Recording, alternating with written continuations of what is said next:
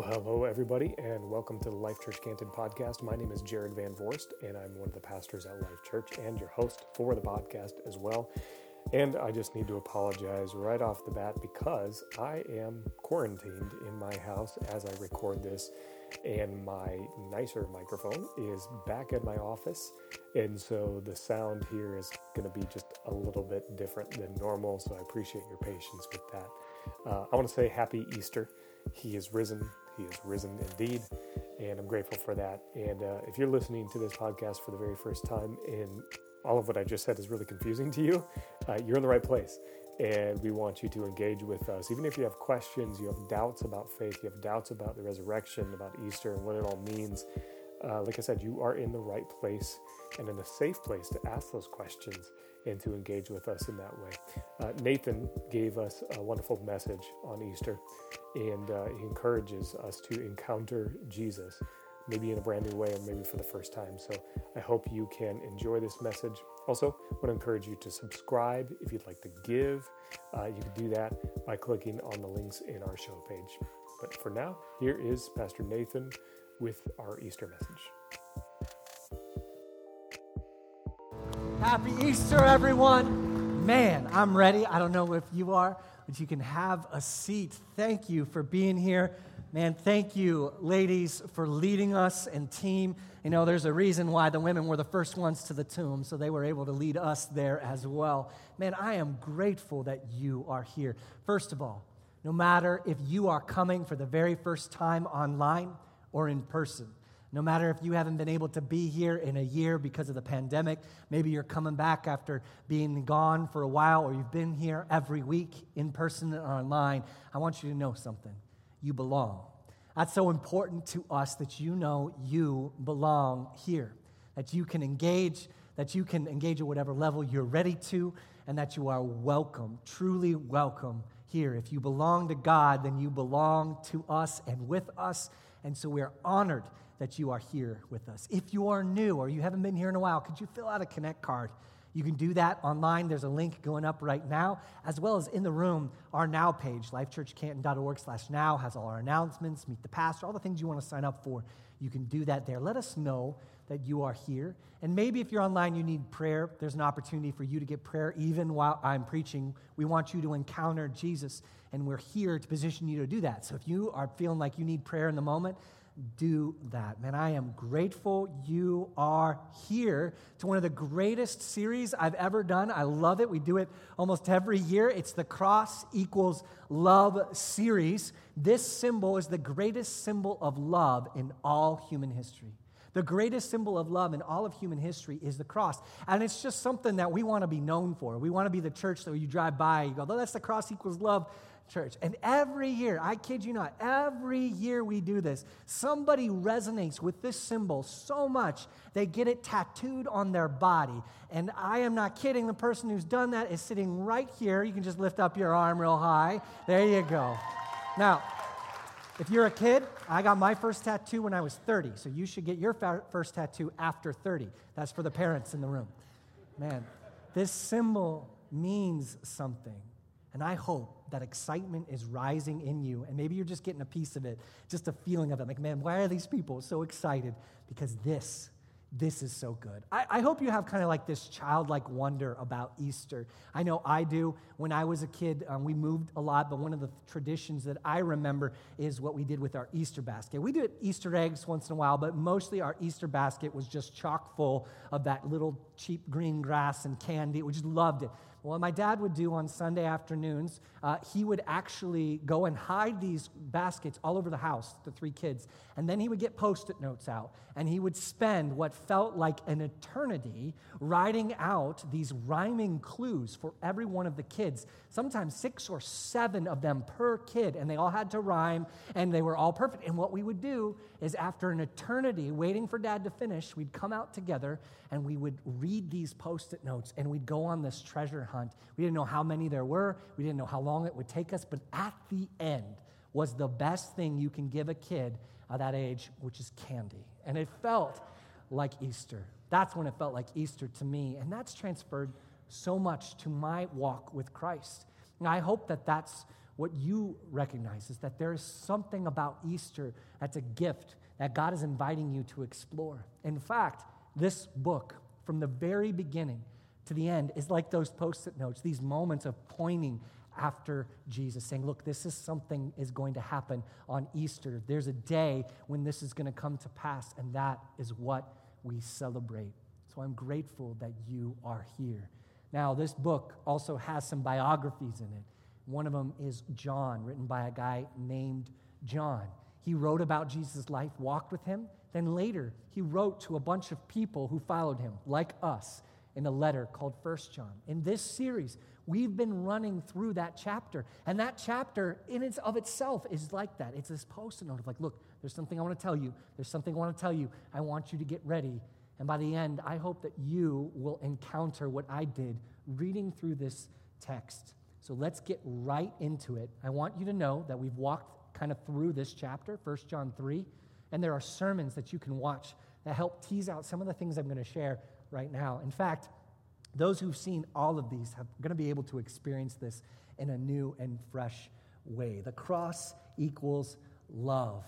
So much more for those who believe in Jesus. We get to experience a kind of love that's incredible.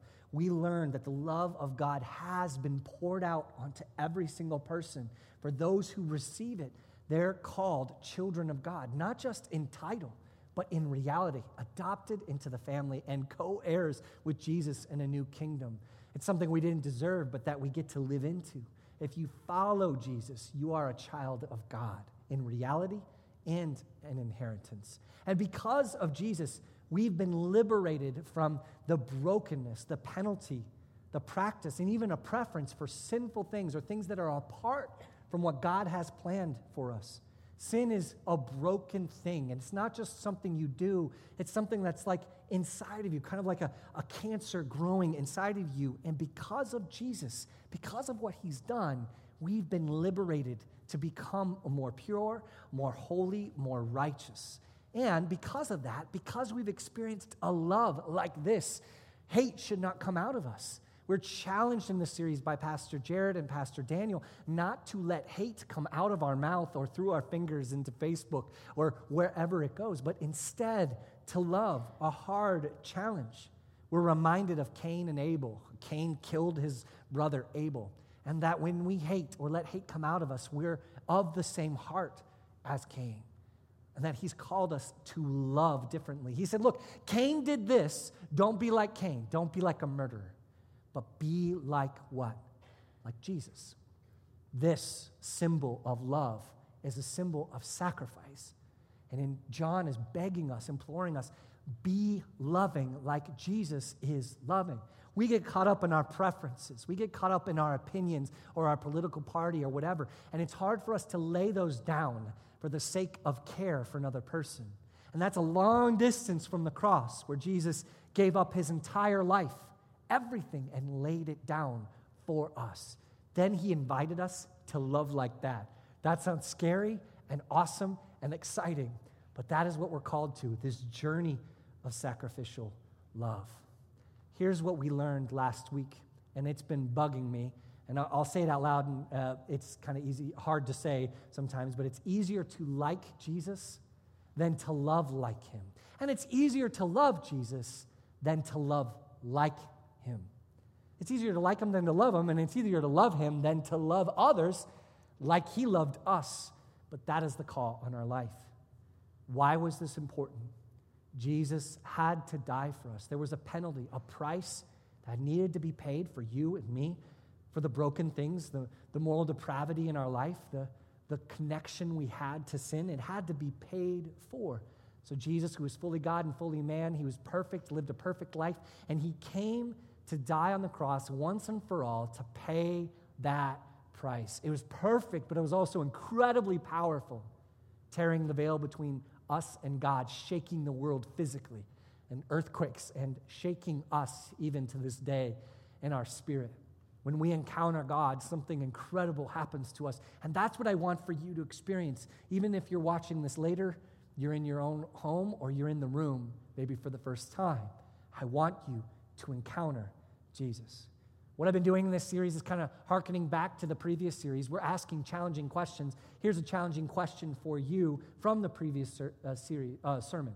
Did you talk? Did you sit around the table and decide how you appropriate that love of God, love of Jesus into your finances? Sacrificial love is something that we're supposed to do in every area of life, but He's called us to be sacrificial in the way that we love with our money.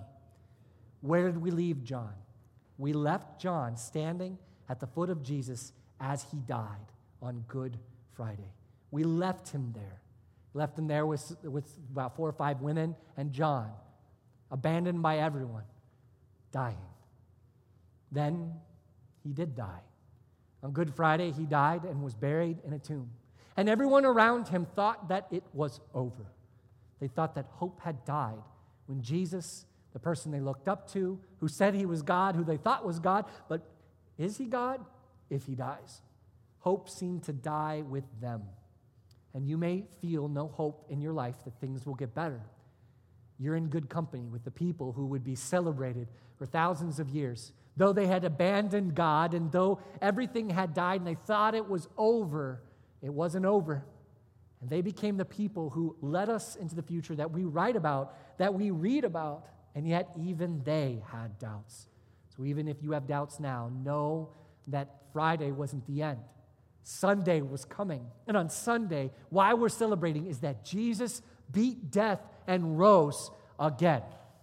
That's a big deal. It's everything. It's everything. It's why we exist. He truly died and he rose again, sharing his power over life and death with us, showing that when we follow him, we can have eternal life and freedom from sin, yes, but we can have new life now. That's what we are driven by. We're driven by seeing transformation in people's lives, by seeing them overcome sin, addiction, brokenness, bitterness, depression. It's been incredible. Last week, we had four people give their lives to Jesus alone, just last week, and more will give some today.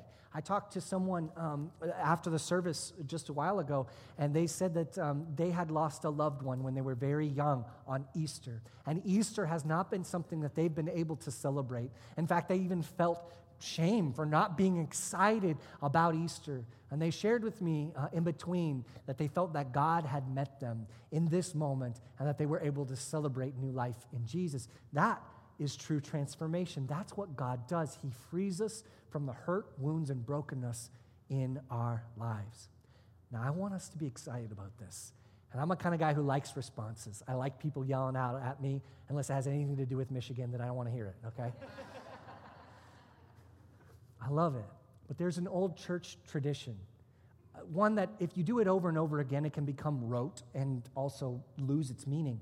But there was this beautiful thing that a pastor or a priest would do where he'd yell something out and the people would yell it back. And the purpose of that call and response wasn't just so everyone would play along, although that's part of it, but it was so that we would remind ourselves of the hope that we have found in Jesus. And so I want to invite you, whether you know what I'm about to do or not, to participate, because when you participate, you are participating in this symbol of love. So it goes like this the first, first person says, He is risen, and the second person or the crowd says, He is risen indeed. And you got to say indeed as if like you're excited about it. indeed. You, I don't know how you want to say it, but you got to say He is risen indeed. So we're going to practice that. We're going to do it twice. And my hope is that it gets better each time. Online, do it too, okay? Just shout it out wherever you're at. Scare some people. It'll be really good. So here we go. First person, He is risen. He is risen okay, wow, great start. Let's do this one more time. And, and again, allow yourself to feel that hope and joy fill up within you. He is risen. He is risen indeed. Indeed, indeed. I hope that you are encountering Jesus, even if it's just by the feeling in this room. I want to go back into chapter 3 and go through the last uh, like post-it notes those last couple clues and i want you to feel the anticipation of what we're celebrating coming at the end 1 John 3 23 says this, and this is his command to believe in the name of his Son, Jesus Christ, and to love one another as he commanded us. If I could communicate one thing only about what it means to follow Jesus, it is this that we love one another, but first, that we believe in Jesus Christ. Believe is to have confidence in, to have faith in, to entrust with your life. It doesn't seem like there is much to believe in in this world. We have become pretty jaded. The older I get, the more jaded I get about believing in anything. Believing, you know, the, the closest thing I can remember that's close to when my belief in something finally kind of came to pass was I believed that the Browns someday would not be terrible as a football team. And they did make it to the finals. Now, next year is probably going to all fall apart, but like, there's just nothing, right? Imagine in this world, you don't probably believe in politics anymore. You probably don't believe in some of the organizations you had trust in. This world is falling apart. But this is saying, John's like, believe in something. Believe in something that's eternal and that's true. Believe in Jesus Christ. To believe in Jesus Christ, that he was the Son of God, meaning God and man, means to believe that it is good news, the gospel, good news about Jesus. That because he came. Because he was God's son, he came to save us, and he could. Because of that, to save us from our moral failings, from our brokenness and our wounds, because of that, we can trust in him. And by trusting in these things, we will experience something new a new life based on a solid rock, something that we can put our hope into. To believe is to say that the man, Jesus of Nazareth is the Christ. The historical figure who existed is actually the Savior, the person, the rescuer, fully God and fully man. Because he was perfect in every single way, in attitude and in action, he was able to, one, not be sinful like us, but also to sacrifice everything, his very life, so that we might have life. We could never be perfect. Born into sin and then reaffirming our self destructive behavior again and again when we lie, when we get angry, when we hurt, when we steal. Reaffirming that we are stuck in this cancer of a sin. But Jesus, who was perfect, died. Someone I respect greatly says this Christ's complete brokenness for our complete healing. What does that mean? Jesus, he was tortured, beaten, broken, left on a cross to die, suffocated, and died. Why? To pay for you. He was broken completely down so that you might have new life. In fact, John, in his biography, the other book, wrote about Jesus, and this is what he said in John 20, 31. But these are written that you may believe that Jesus is the Messiah, the Christ, the Son of God, and by believing, you may have life in his name. Sunday, Easter, is a celebration that a payment has been made. The loans have been paid off. The brokenness is gone. That we have resurrected life in him. Easter isn't just that he paid for the price, but that he died, rose up, and now he has victory over death, and we can have victory inside of him. John in the letter is saying, look, because these things are true, we must be obedient. We must live in it. My question before we get there at all is as we celebrate Easter, I want to ask you do you have life in Jesus Christ? Do you have life in Him? This is not a rhetorical question. This is the most important question you'll ever ask. Do you have new life in Jesus Christ? 1 John 3:24. The first half it says this. So, love one another. The one who keeps God's commands lives in him and he in them. He's reminding them what he already wrote. Hey, we got to be sacrificial in love. We can't be full of hate. We've got to do what he commands, which is love one another. And if we are obedient to his commands, he lives with us and we live in him. Keep his commands. To b- believe in him results in doing as God commands us to do. One scholar says this No one may dare to claim that he lives in Christ and Christ in him unless he is obedient to the three fundamental commands that John in his letters laying out. Belief in Christ is number 1. 2. Two, love for the brothers and sisters, and 3. moral righteousness, exercising that new life in a way where you grow and transform and become more and more righteous, more and more pure. We talked about heavy things in these sermons to overcome hate in our hearts, in our actions, and our thoughts, to love sacrificially, to order our life around the cross, where we give of our finances, but not just our finances, but the way we love other people that we appropriate sacrificial love, which is for the benefit of others, into us. That is so atypical. Not only atypical, it goes against our nature, which is broken by sin, to love others for their sake and not for our own. Then to overcome sin and moral failings. These are difficult, but he challenges us to that. Second, he says, abide in him. Most of us think we're just getting out of jail free. And we forget that we've been invited back into a relationship with God the Father, the person who made us, the person who knows who we are. If I were, I would tell you this right now you have never experienced what it means to be you as you were created unless you have a growing relationship with God. It's like you having half a lung, not one lung, half a lung, and you've never breathed fully. You've never taken a deep breath inside of you. Can you imagine if you had a collapsed lung and only half a lung was working, and all of a sudden you took a breath and all of your lungs were working and you filled yourself up and you felt the energy just flow through you and you feel like, wow, I can run now. I can do this now. That's what it's like to have this relationship with God. You were born into a life not knowing who you were and never experiencing. So when people get saved, they lose their minds. Why? Because they're experiencing new life. And it comes from knowing your Father, not just being saved, but knowing Him, speaking to Him.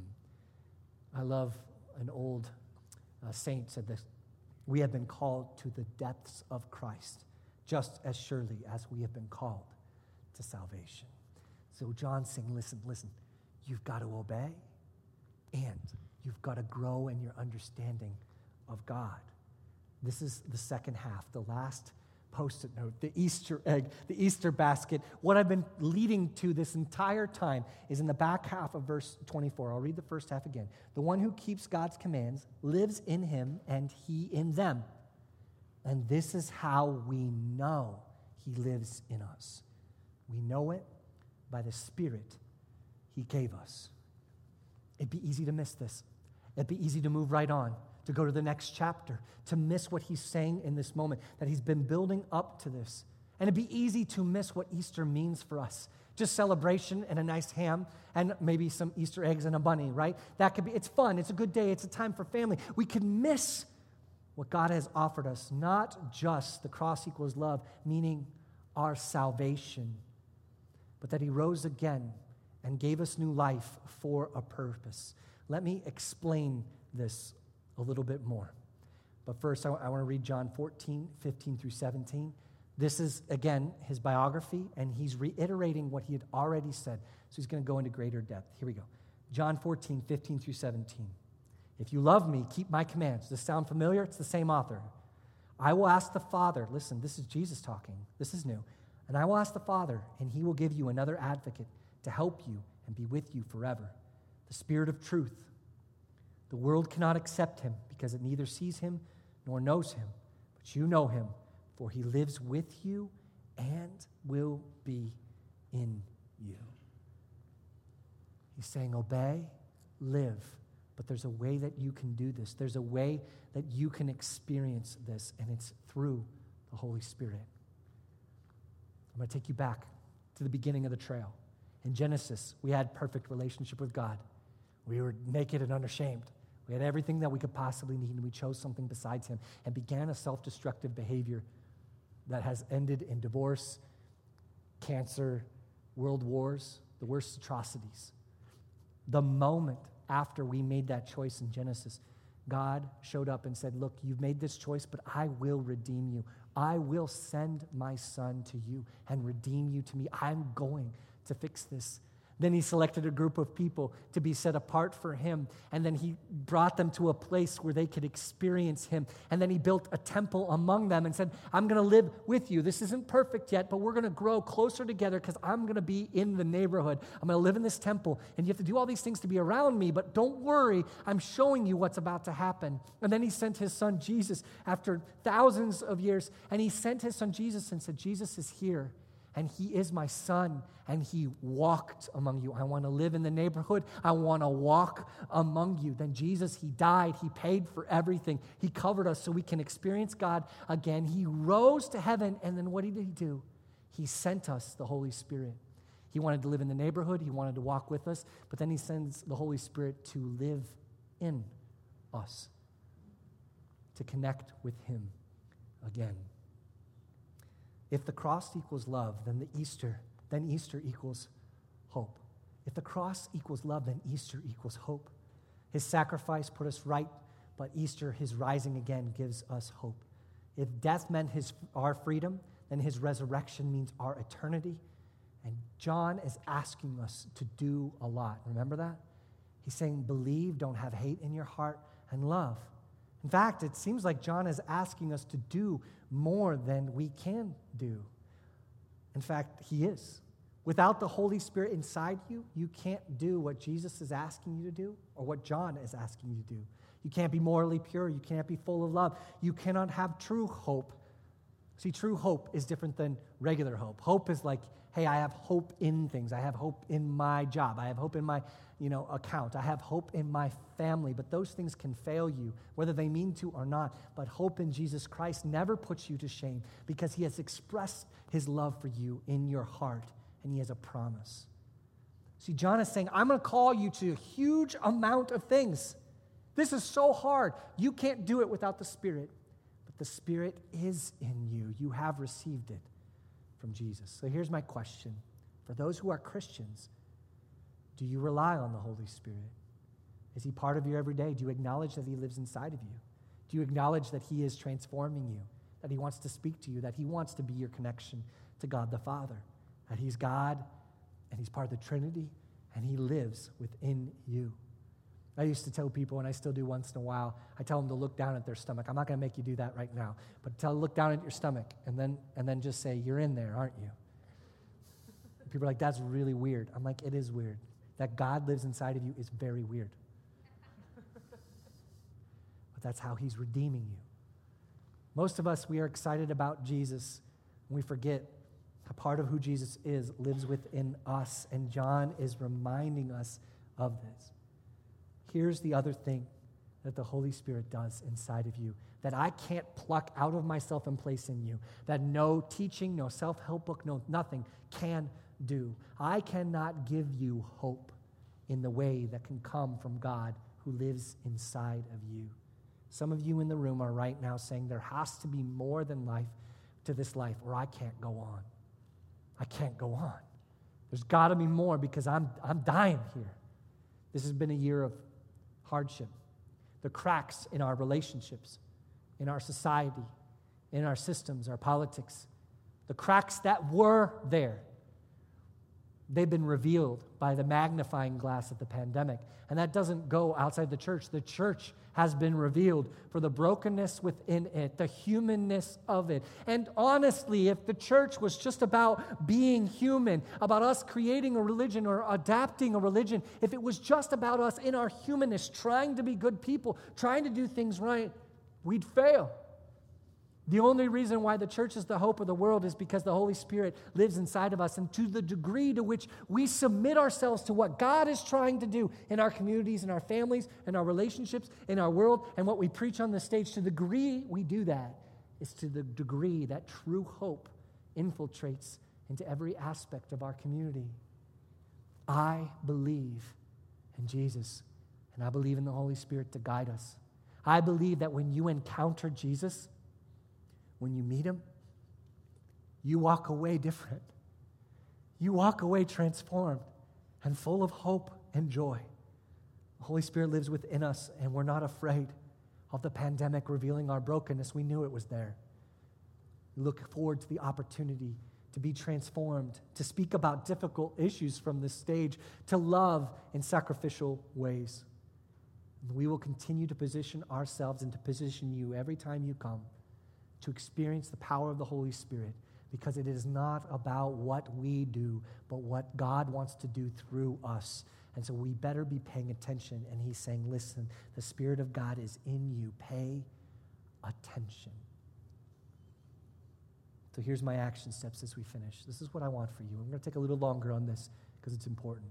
First, I encourage every person, no matter if you follow Jesus or not, to read the Gospel of John. It's the biography of Jesus. John wrote a gospel. You can look it up online. I encourage you to read the NIV or the NLT version, something that you can understand, but to watch as the post notes lead to Jesus and beyond to what God wants to do in the church through the Holy Spirit. Read it. Second, follow Jesus today. Every single time we get together, we invite people to follow Jesus. But now, more than ever, it is important that you hear and that you listen the call of the Holy Spirit, the call of Jesus, the call of God on your life to live a new life and to be new. Why is this necessary? Why is a torture device, a death device, a shame device now mean love? Because someone had to pay for it.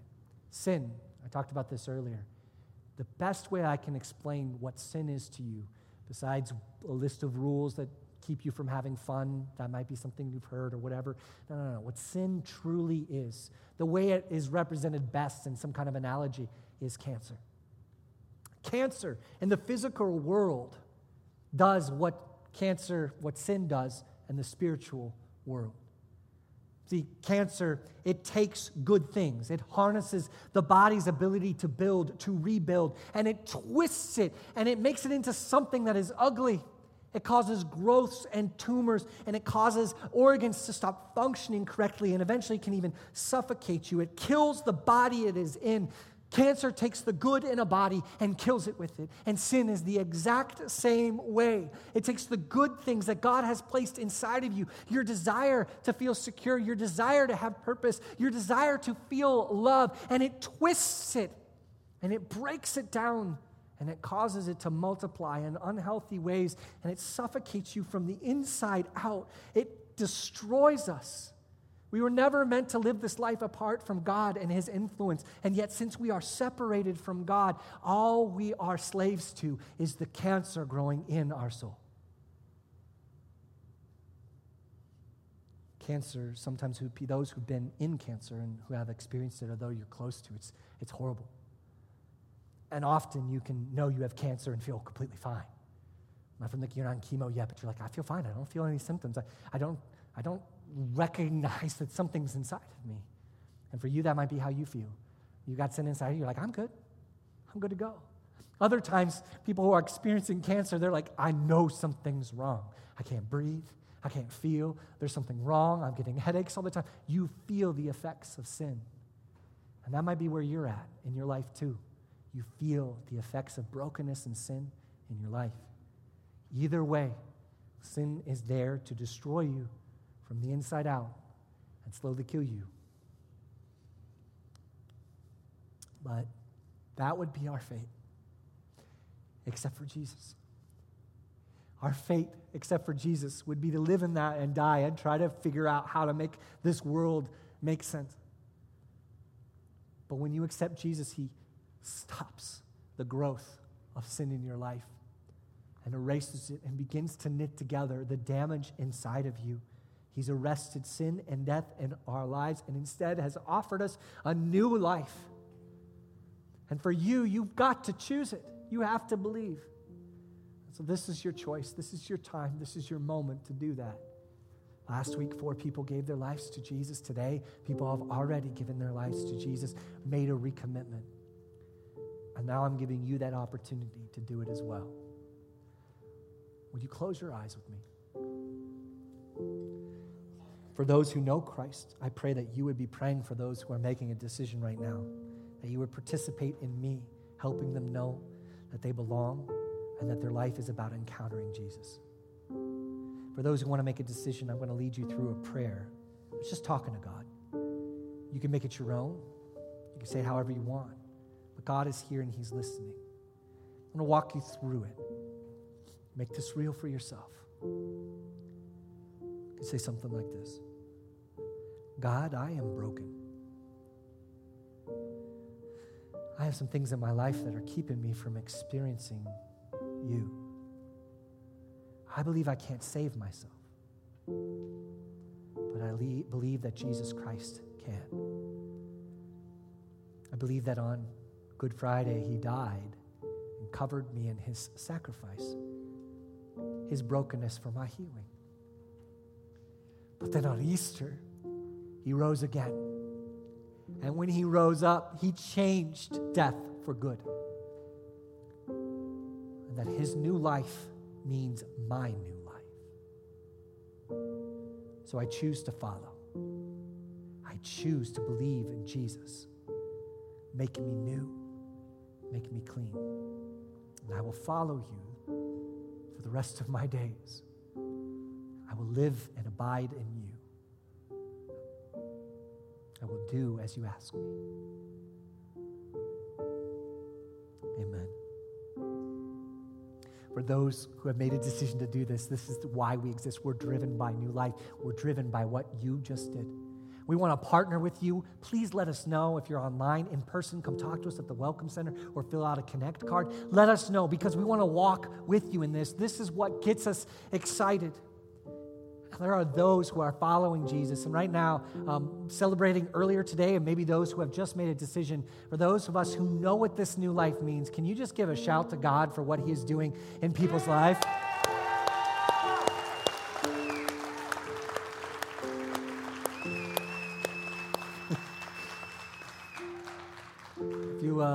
To do some more celebrating, and we're going to do that. We're going to celebrate what Jesus is doing in just a moment. But I want to invite you on May 2nd, two weeks from this Sunday, to come back for some baptisms because we're going to hear the stories of transformation. Almost every year, we have someone who accepted Christ on Easter get baptized two weeks later. But you're going to hear stories from people who have been in hurt and pain and have been transformed by God. If you want to get baptized, it's time to sign up today. Sign up in all those ways that we already have talked about. Sign up to get baptized, and we'll pair you with someone where you get to share your story. And then we're going to get together in two weeks and get excited. I always do this because Easter is so much fun, but I want to not have a, a low after Easter. I want to just have more highs. So I'm going to go to the place where we celebrate the new life that we have found.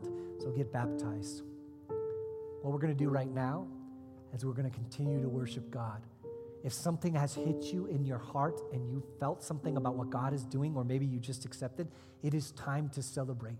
That what Jesus did is stop death in its tracks. And because of that, we have new life. So, will you stand with me as we worship? Will you stand with me as we prepare? Will you prepare your hearts to dive in fully because we're not done celebrating Jesus? Once again, thank you for listening to this message, and we pray that it um, has hit you well, that you have encountered Jesus. And if you did uh, for the first time or uh, maybe in a brand new way, would you please let us know? And the best way to do that is by going to our Now page, www.lifechurchcanton.org slash now. And on that page, right at the top, there's an opportunity to click on a button that says Connect Card. And uh, you can fill out that information. Let us know a little bit about yourself and how we can help you take your next steps. Uh, but we do encourage you to, to, fill that out so that we can be in touch with you and we can help you walk this journey, uh, not completely by yourself, but in community with others, um, even if that means uh, from a distance digitally. Uh, we have ways uh, for us to walk alongside you in that way too. So, thank you again for joining us. Happy Easter. Um, we hope to see you and connect with you very soon.